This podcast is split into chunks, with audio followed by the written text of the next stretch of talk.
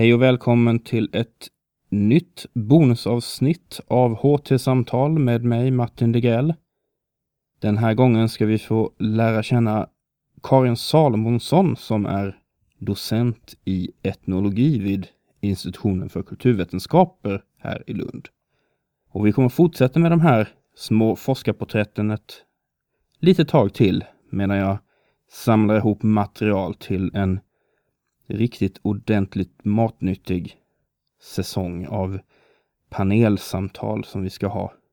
Men jag hoppas ni trivs med dessa små, lite mer intima samtalen om eh, forskarna och deras vardag här i Lund. Och med detta sagt så kommer här mitt samtal med Karin Salomonsson. Vad heter du och vad gör du här på universitetet? Jag heter Karin Salomonsson och jag är docent i etnologi. Och I praktiken så betyder det att jag undervisar studenter och så forskar jag kring olika ämnen. Och för de som inte är helt hundra på vad man gör som, en, som etnolog, vad som intresserar en, vad, vad, hur skulle du kunna sammanfatta det då?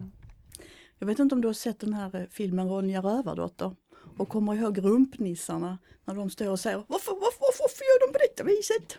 Det tycker jag är en bra beskrivning på vad etnologer försöker svara på. Mm. Vi är nyfikna på varför gör människor som de gör? Eh, och där är ju vårt svar då ofta att det handlar om eh, kulturella mönster, kulturella processer. Vilka normer och värderingar styr vårt handlande? Hur organiserar vi vår vardag? Vi menar att vardagen är väldigt spännande. Det är liksom en ingång in till att verkligen undersöka människors liv. Och då eh, skulle man kanske kunna göra en reflektion att, ja men vadå vardag? Är det inte mer spännande att titta på eh, de stora världshändelserna mm. eller sådär? Vad, vad, vad, kan vardagen säga oss? Mm. En annan sån här eh, liksom, huvud, huvudintresse för etnologi är ju att avslöja det som verkar så självklart och eh, naturligt på något sätt. Det vill vi problematisera. Och ofta är det kanske just i vardagen som man, man liksom sysslar med de här rutinmässiga sakerna.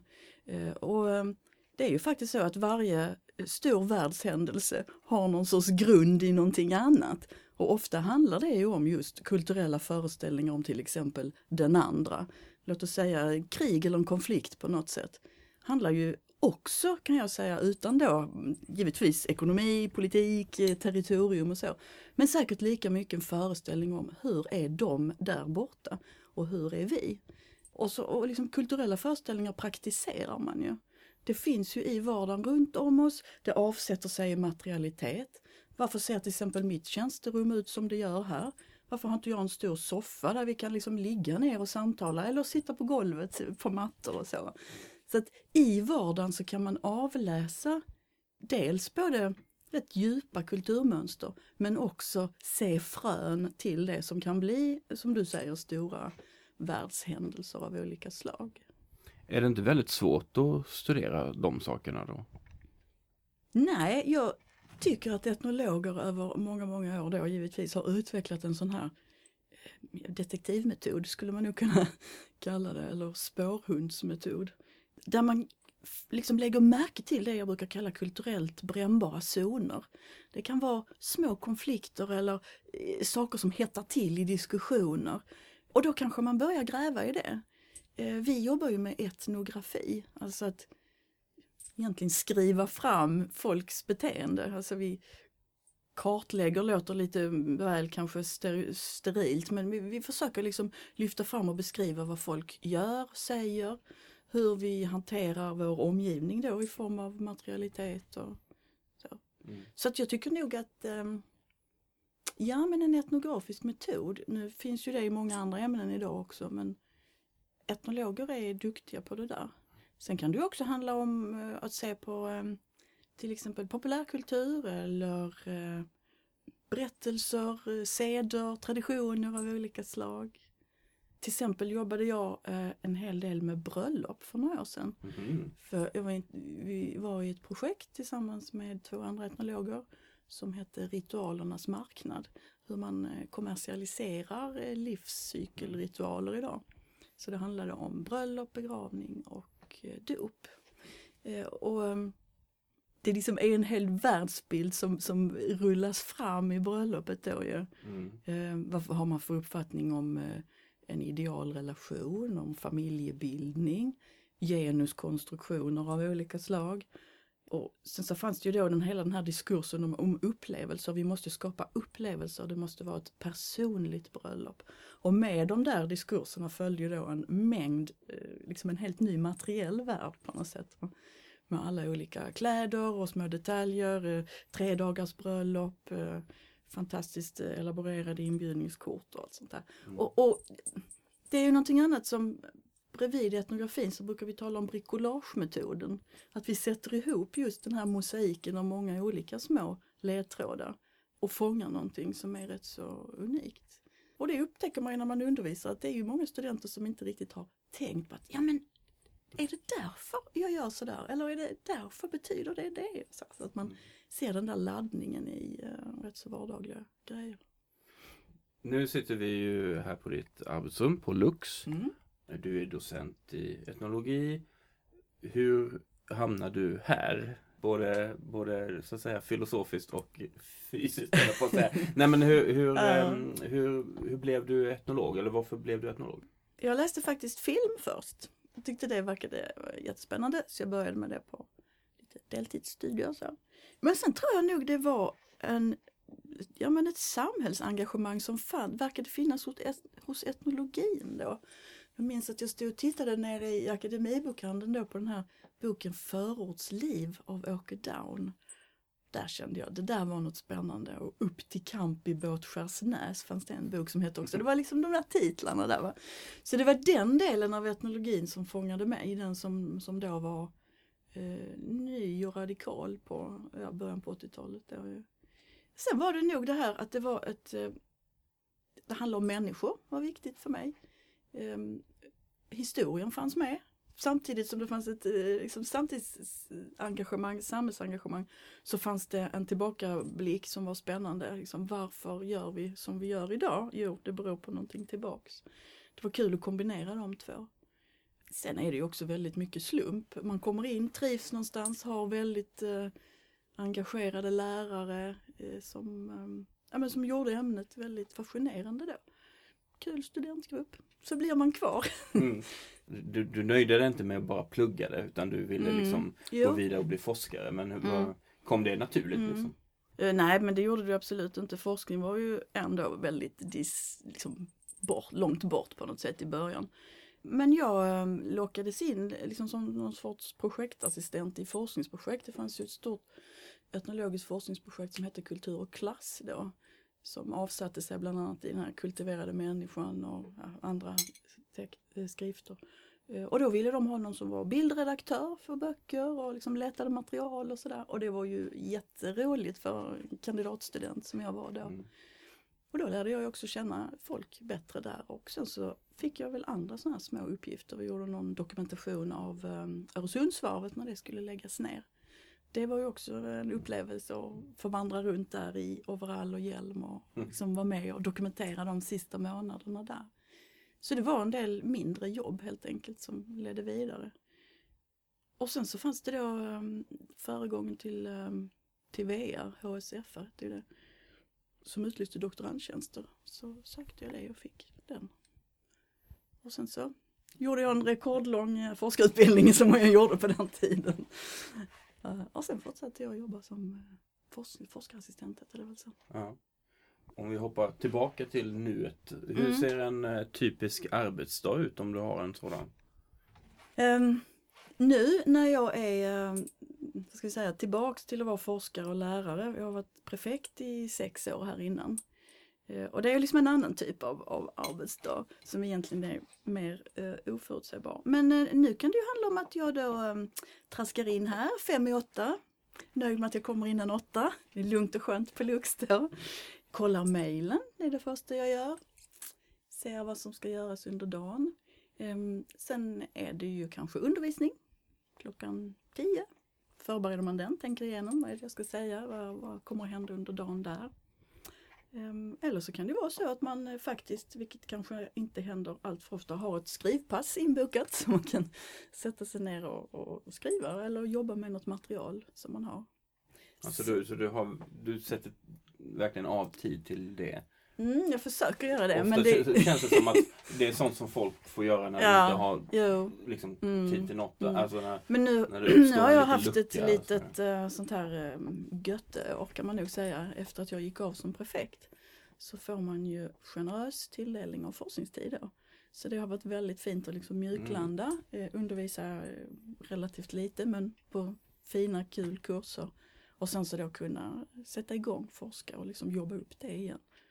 Annars kan det ju vara, det kan vara väldigt hektiskt när det är många kurser parallellt och man ständigt ska undervisa. Det är fantastiskt kul att undervisa men om det ska vara bra så ska man ju också ge någonting och då är det tröttande. Men har du inte de kurserna som du håller nu har du antagligen hållit rätt många gånger vid det här laget. Har du, har du inte Eh, någon sån här nej, auto, faktiskt inte autopilot? riktigt. Jag tänker att eh, man som lärare borde Mm, Alltså det, Jo, det är klart. det borde vara en av utmaningarna också att Mm. inte hamna i det det är här autopilotläget. det är det absolut. Eh, ja, eftersom jag då var prefekt och då hade jag väldigt lite undervisning, nästan ingenting alls. Så nu har jag liksom gått på det där igen Mm. Eh, och det är rätt kul att hoppa in i nya kurser. Men nu har jag ju kanske haft dem ett år eller tredje gången eller något sånt där. Nej men det är en utmaning och därför är det ju jätteviktigt att hela tiden justera lite, se vad, vad var det som inte funkade förra gången, vad ska vi göra bättre och så. Annars blir det ju för mycket autopilot. Mm. Sen ibland är det ju skönt att kunna utnyttja sin erfarenhet och köra lite autopilot. Ja, man det måste, måste man, man måste också. kunna luta sig mot sin erfarenhet Mm, ibland i alla fall. mm. Men vad är, du, vad är du, om vi pratar om din forskning just nu, vad är du Mm. intresserad av nu? Vad håller du på med nu? Ja, men jag försöker starta upp ett nytt fält som handlar om eh, kulturella föreställningar och sociala praktiker kopplat till lån av olika slag. Eh, och det intresset väcktes väl då egentligen förra sommaren igen när det började hela den här debatten om vad är en sund amorteringskultur och vad är liksom ett um, taskiga lån och hur fastnar man i skuldfällor. Och, och det, det, fanns, det fanns liksom rätt mycket moral och värderingar kopplat i den här diskussionen som intresserade mig.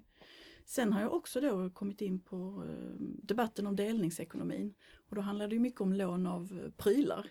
Där ju det framställs som någonting som är förknippat med stora förhoppningar liksom på ökad gemenskap i samhället och ett nytt hållbart samhälle. Om vi, Men- vi pratar typ bilpooler Ja. och verktyg som, Mm. som delas av Just det. folk och sånt. Mm. Man startar upp olika grannsamverkan och lånar mellan varandra där. Men samtidigt kan man ju se då i till exempel sådana här eh, internetforum, diskussionstrådar där, att det där med låna är liksom känslomässigt hett stoff. Alltså. Och det är inte alls så där enkelt som man tror utan det blir väldigt ofta konflikter, diskussioner, förhandlingar, hur ska vi eh, lösa det här? Som kanske inte i första hand då gagnar ökad gemenskap. Mm. Men jag vill också säga det kulturhistoriskt, vad, vad, hur har vi lånat tidigare och vad betyder det? Så det hoppas jag att jag kan fortsätta med. Har du någon, eh, någonting som jag har funderat på, nu kommer vi på lite sidospår, men Mm. det är just eh, bibliotekens roll i, Mm. det, i det här sammanhanget.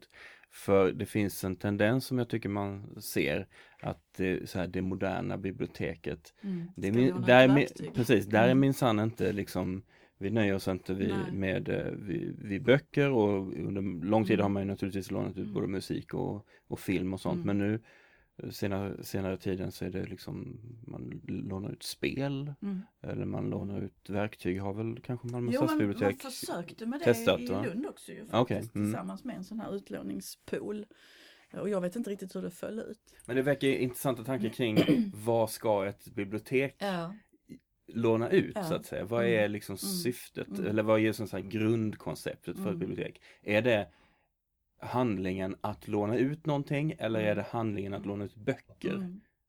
Nej, men jag vet det är en infekterad debatt och jag är inte proffs på den men jag tror nog att det här med, ja men det är precis som du säger, man tycker man har en kompetens att låna ut saker och varför då inte legitimera sin fortsatta existens med att kunna låna ut fler saker? Samtidigt som liksom Ehm. biblioteken är under press. Och, Jo, jo ja men det är det jag menar, då, då kanske man Visst. ser en, en möjlighet att också behålla böckerna men samtidigt låna ut någonting annat. Mm. Som frö, finns det i Simrishamn en frö, ett fröbibliotek? Man kan gå och låna fröer. Och- hur, lånar, hur lämnar man jag vet tillbaka? faktiskt inte, man kanske lämnar tillbaka i form av andra fröer nästan så det nästan blir någon bytesbank. Ja.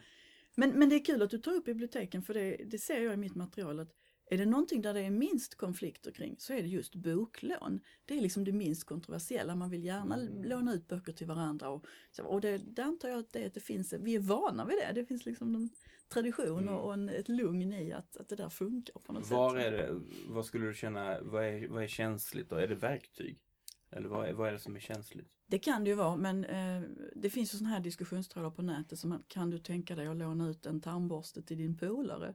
Och när man liksom går igenom de där Ah. grejerna så är det ju saker som är kroppsnära. Mm. Som har liksom med kroppsvätskor och med Mm. fysiskhet i det man har svårast för att både låna och låna ut.